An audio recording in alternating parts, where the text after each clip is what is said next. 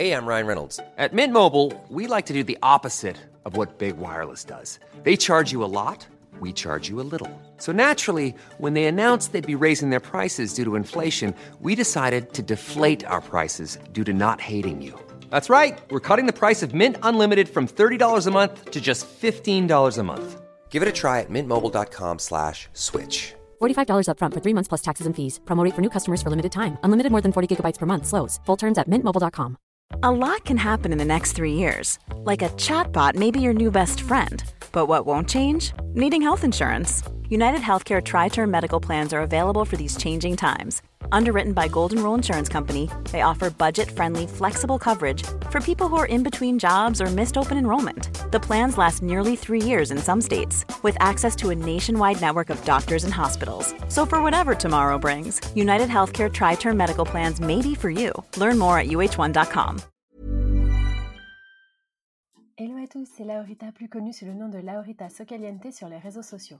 Coach certifiée, je partage quotidiennement avec des milliers de personnes des astuces de développement personnel pour les aider à révéler pleinement leur potentiel infini.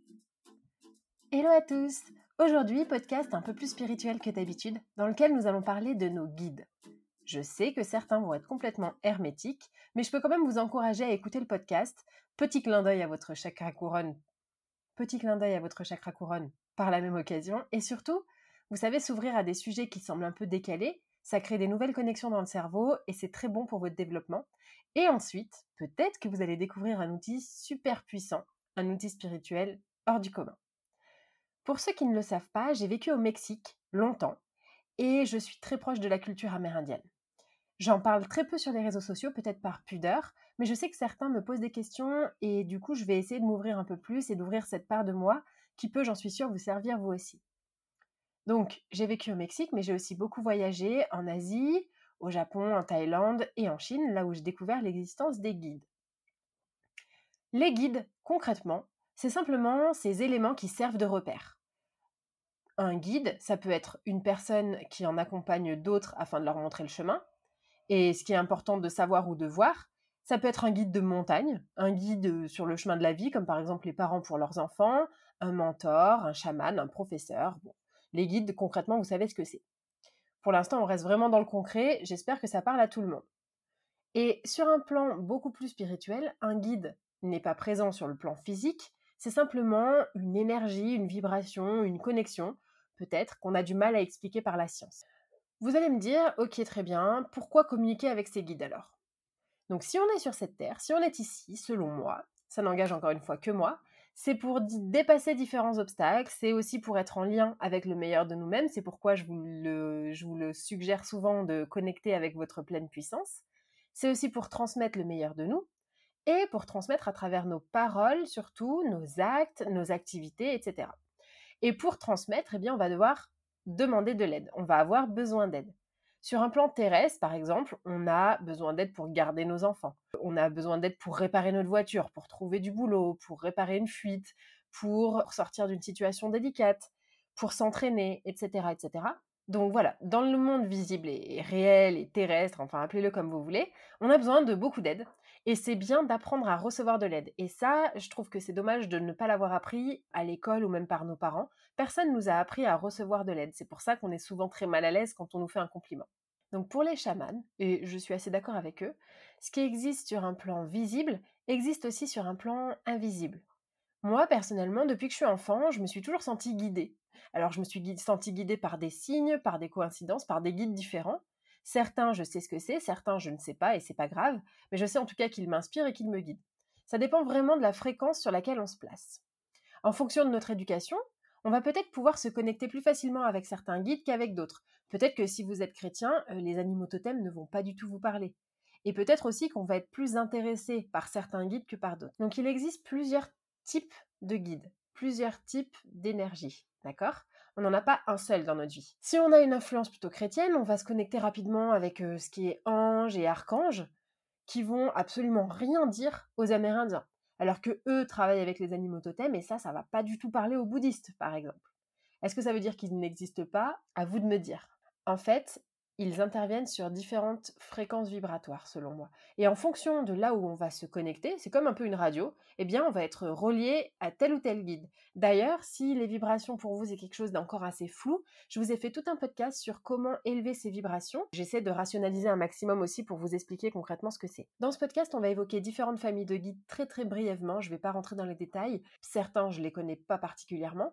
Et on va vraiment se concentrer sur les animaux totems parce que c'est vraiment une demande qui est revenue très fréquemment, avec lesquels aussi j'ai ressenti une vraie connexion dernièrement. Donc, premier guide dont on peut parler, ce sont les anges et les archanges. Eux, c'est ceux qui sont censés globalement donner la direction. Ils sont associés d'ailleurs à des points cardinaux. C'est Raphaël, Gabriel, Uriel et Michael. Et globalement, ceux qui croient en ces guides, eh bien, pensent qu'ils nous suivent de partout. C'est comme une petite voix, en fait, qui nous parle tout le temps et qui nous donne des réponses. Et pour se connecter à ces guides-là, on invite souvent les gens à poser sa main sur son cœur et poser des questions du type « Est-ce que cette situation est bonne pour moi ? Est-ce que cette personne est bonne pour moi ?» Et peut-être que vous allez recevoir justement une vibration en réponse à cette question.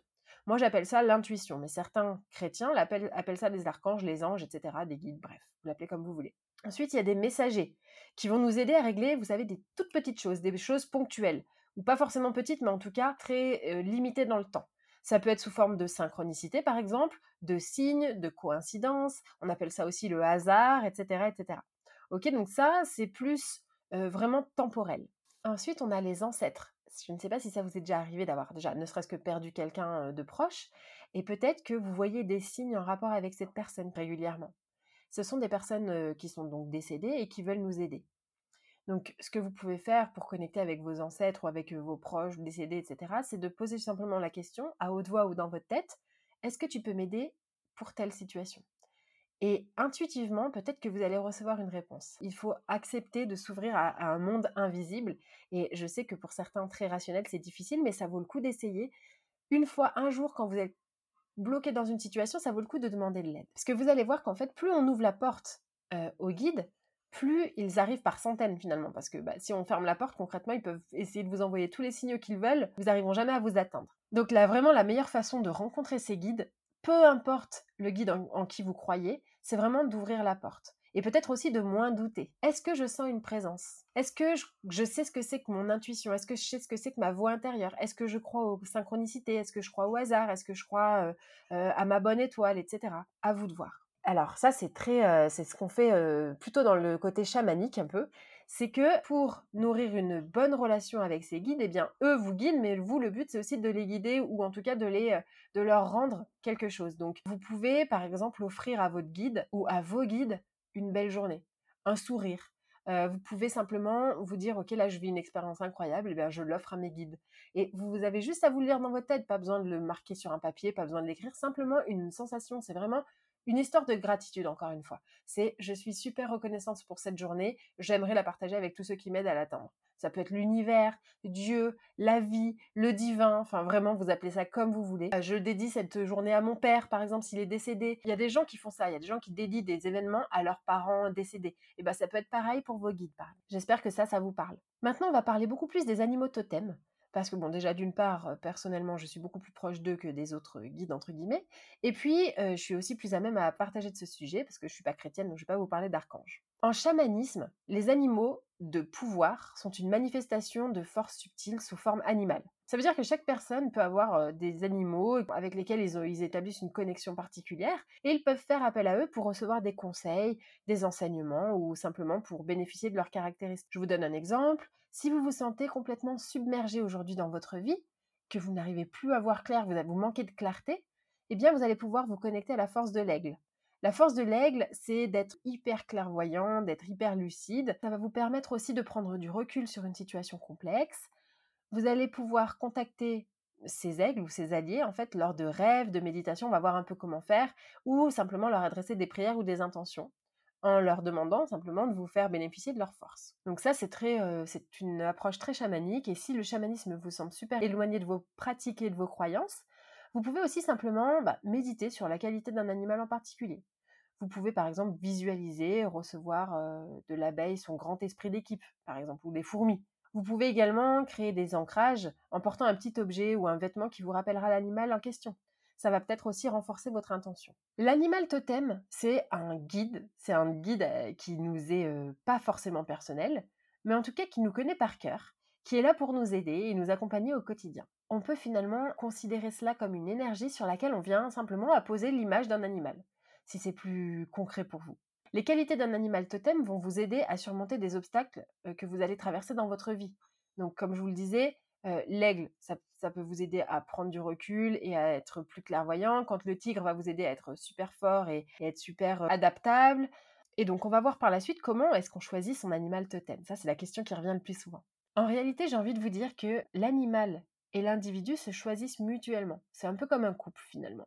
C'est un peu une relation magique ou en tout cas vibratoire qui s'instaure entre eux. Donc on peut découvrir son animal totem à travers un voyage psychédélique, par exemple, durant lequel on va être vraiment dans une, dans une situation d'expansion de conscience. Bon, après, je ferai un, un podcast là-dessus justement parce que je ne suis pas forcément pour les expériences psychédéliques et je vous expliquerai pour, pourquoi dans ce podcast. Le fait d'être dans une relaxation profonde aussi, ça peut vous permettre de découvrir votre animal totem, mais ça peut aussi simplement être, vous savez, des apparitions répétées de l'animal qui vont attirer votre attention sur des peintures, sur des illustrations, des images, ça peut être même des publicités, des rêves ou des films, ou même des séries. Bon, si vous êtes parisien, vous allez me dire, le pigeon est clairement mon animal totem, donc c'est possible, il n'y a pas de sous-animal totem, ok ?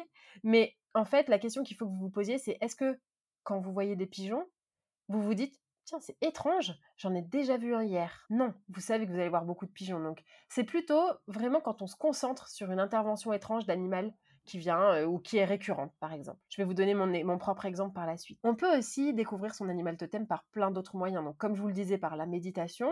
On peut demander, par exemple, avant d'une méditation, « Ok, je souhaite découvrir mon animal totem, puis relâcher l'intention et poursuivre sa méditation. » Donc les rêves, c'est hyper révélateur aussi de qui est votre animal totem. À travers des signes, tout votre environnement est propice pour rencontrer votre animal totem. Ça peut être aussi simplement par le biais de votre intuition.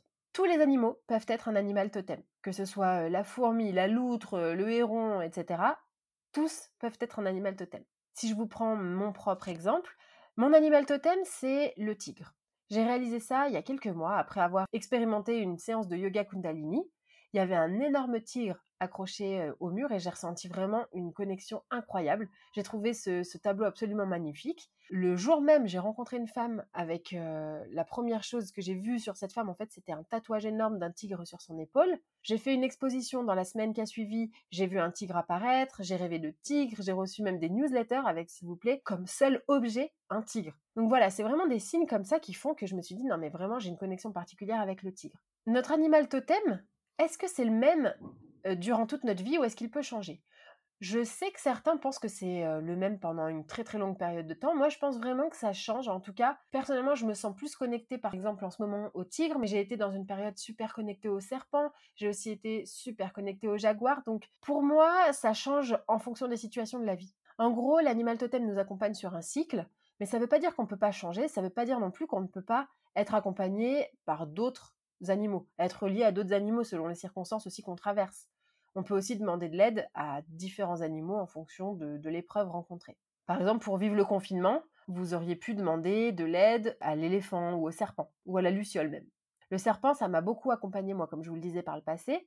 J'ai jamais vraiment eu peur des serpents, je ressens vraiment une vibration étrange à leur contact, et je trouve ça mais fascinant, le fait de se régénérer sans arrêt. Ils se réinventent en fait, et je connecte vraiment beaucoup avec leur pouvoir. Au début de ma période entrepreneuriale, j'ai vraiment senti que j'étais un peu tel un serpent où je me réinventais tout le temps en fait. Le serpent, c'est aussi un animal qui aide à digérer les éléments, aussi bien physiques que psychologiques. En fait, il se débarrasse et après il change de peau. C'est le symbole de la guérison aussi, de la médecine, et c'est très très accurate en ce moment pendant la pandémie. Par contre, par exemple, l'éléphant, c'est aussi le symbole de la stabilité. Il avance quoi qu'il arrive, il est confiant, il est sage, il est zen. Ça peut être aussi un animal anti-stress du coup par excellence. Après, il y a la luciole, comme on le disait, bah, c'est une petite, elle est toute petite mais elle est super puissante, elle, elle est claire aussi, donc ça, ça peut être aussi pas mal si vous êtes dans une zone, dans une période un peu sombre, peut-être de vous connecter à la luciole. Pour utiliser le pouvoir de ces animaux, vous pouvez faire des méditations en pensant à leur pouvoir, vous pouvez peut-être même les dessiner, si vous faites de l'aquarelle intuitive, ça peut être une bonne idée, ou simplement peut-être lire des livres à leur sujet, ou ou regarder des dessins animés, c'est possible aussi. Vous pouvez regarder la nature et être attentif aux animaux qui vous entourent.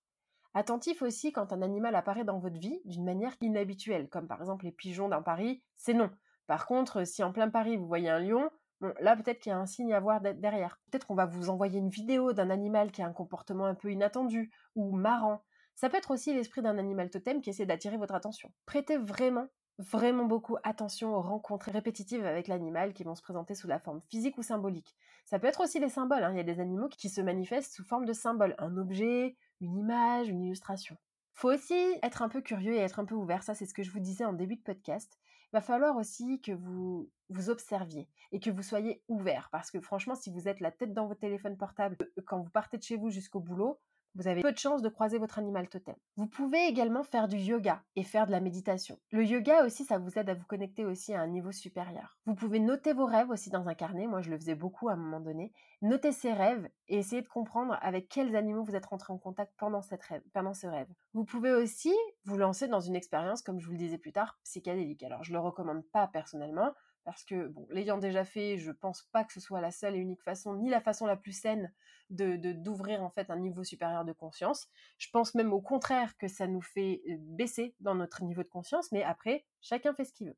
Vous pouvez également penser à toutes les connexions que vous avez eues par le passé avec certains animaux. Peut-être que vous avez fait de l'équitation à, un, à une période, peut-être que votre animal totem, ça peut être votre animal favori quand vous étiez petit. Peut-être que pour une raison X ou Y, vous aviez choisi que votre animal préféré, c'était, euh, je sais pas moi, la tortue. Pourquoi ? Essayez de vous demander ça.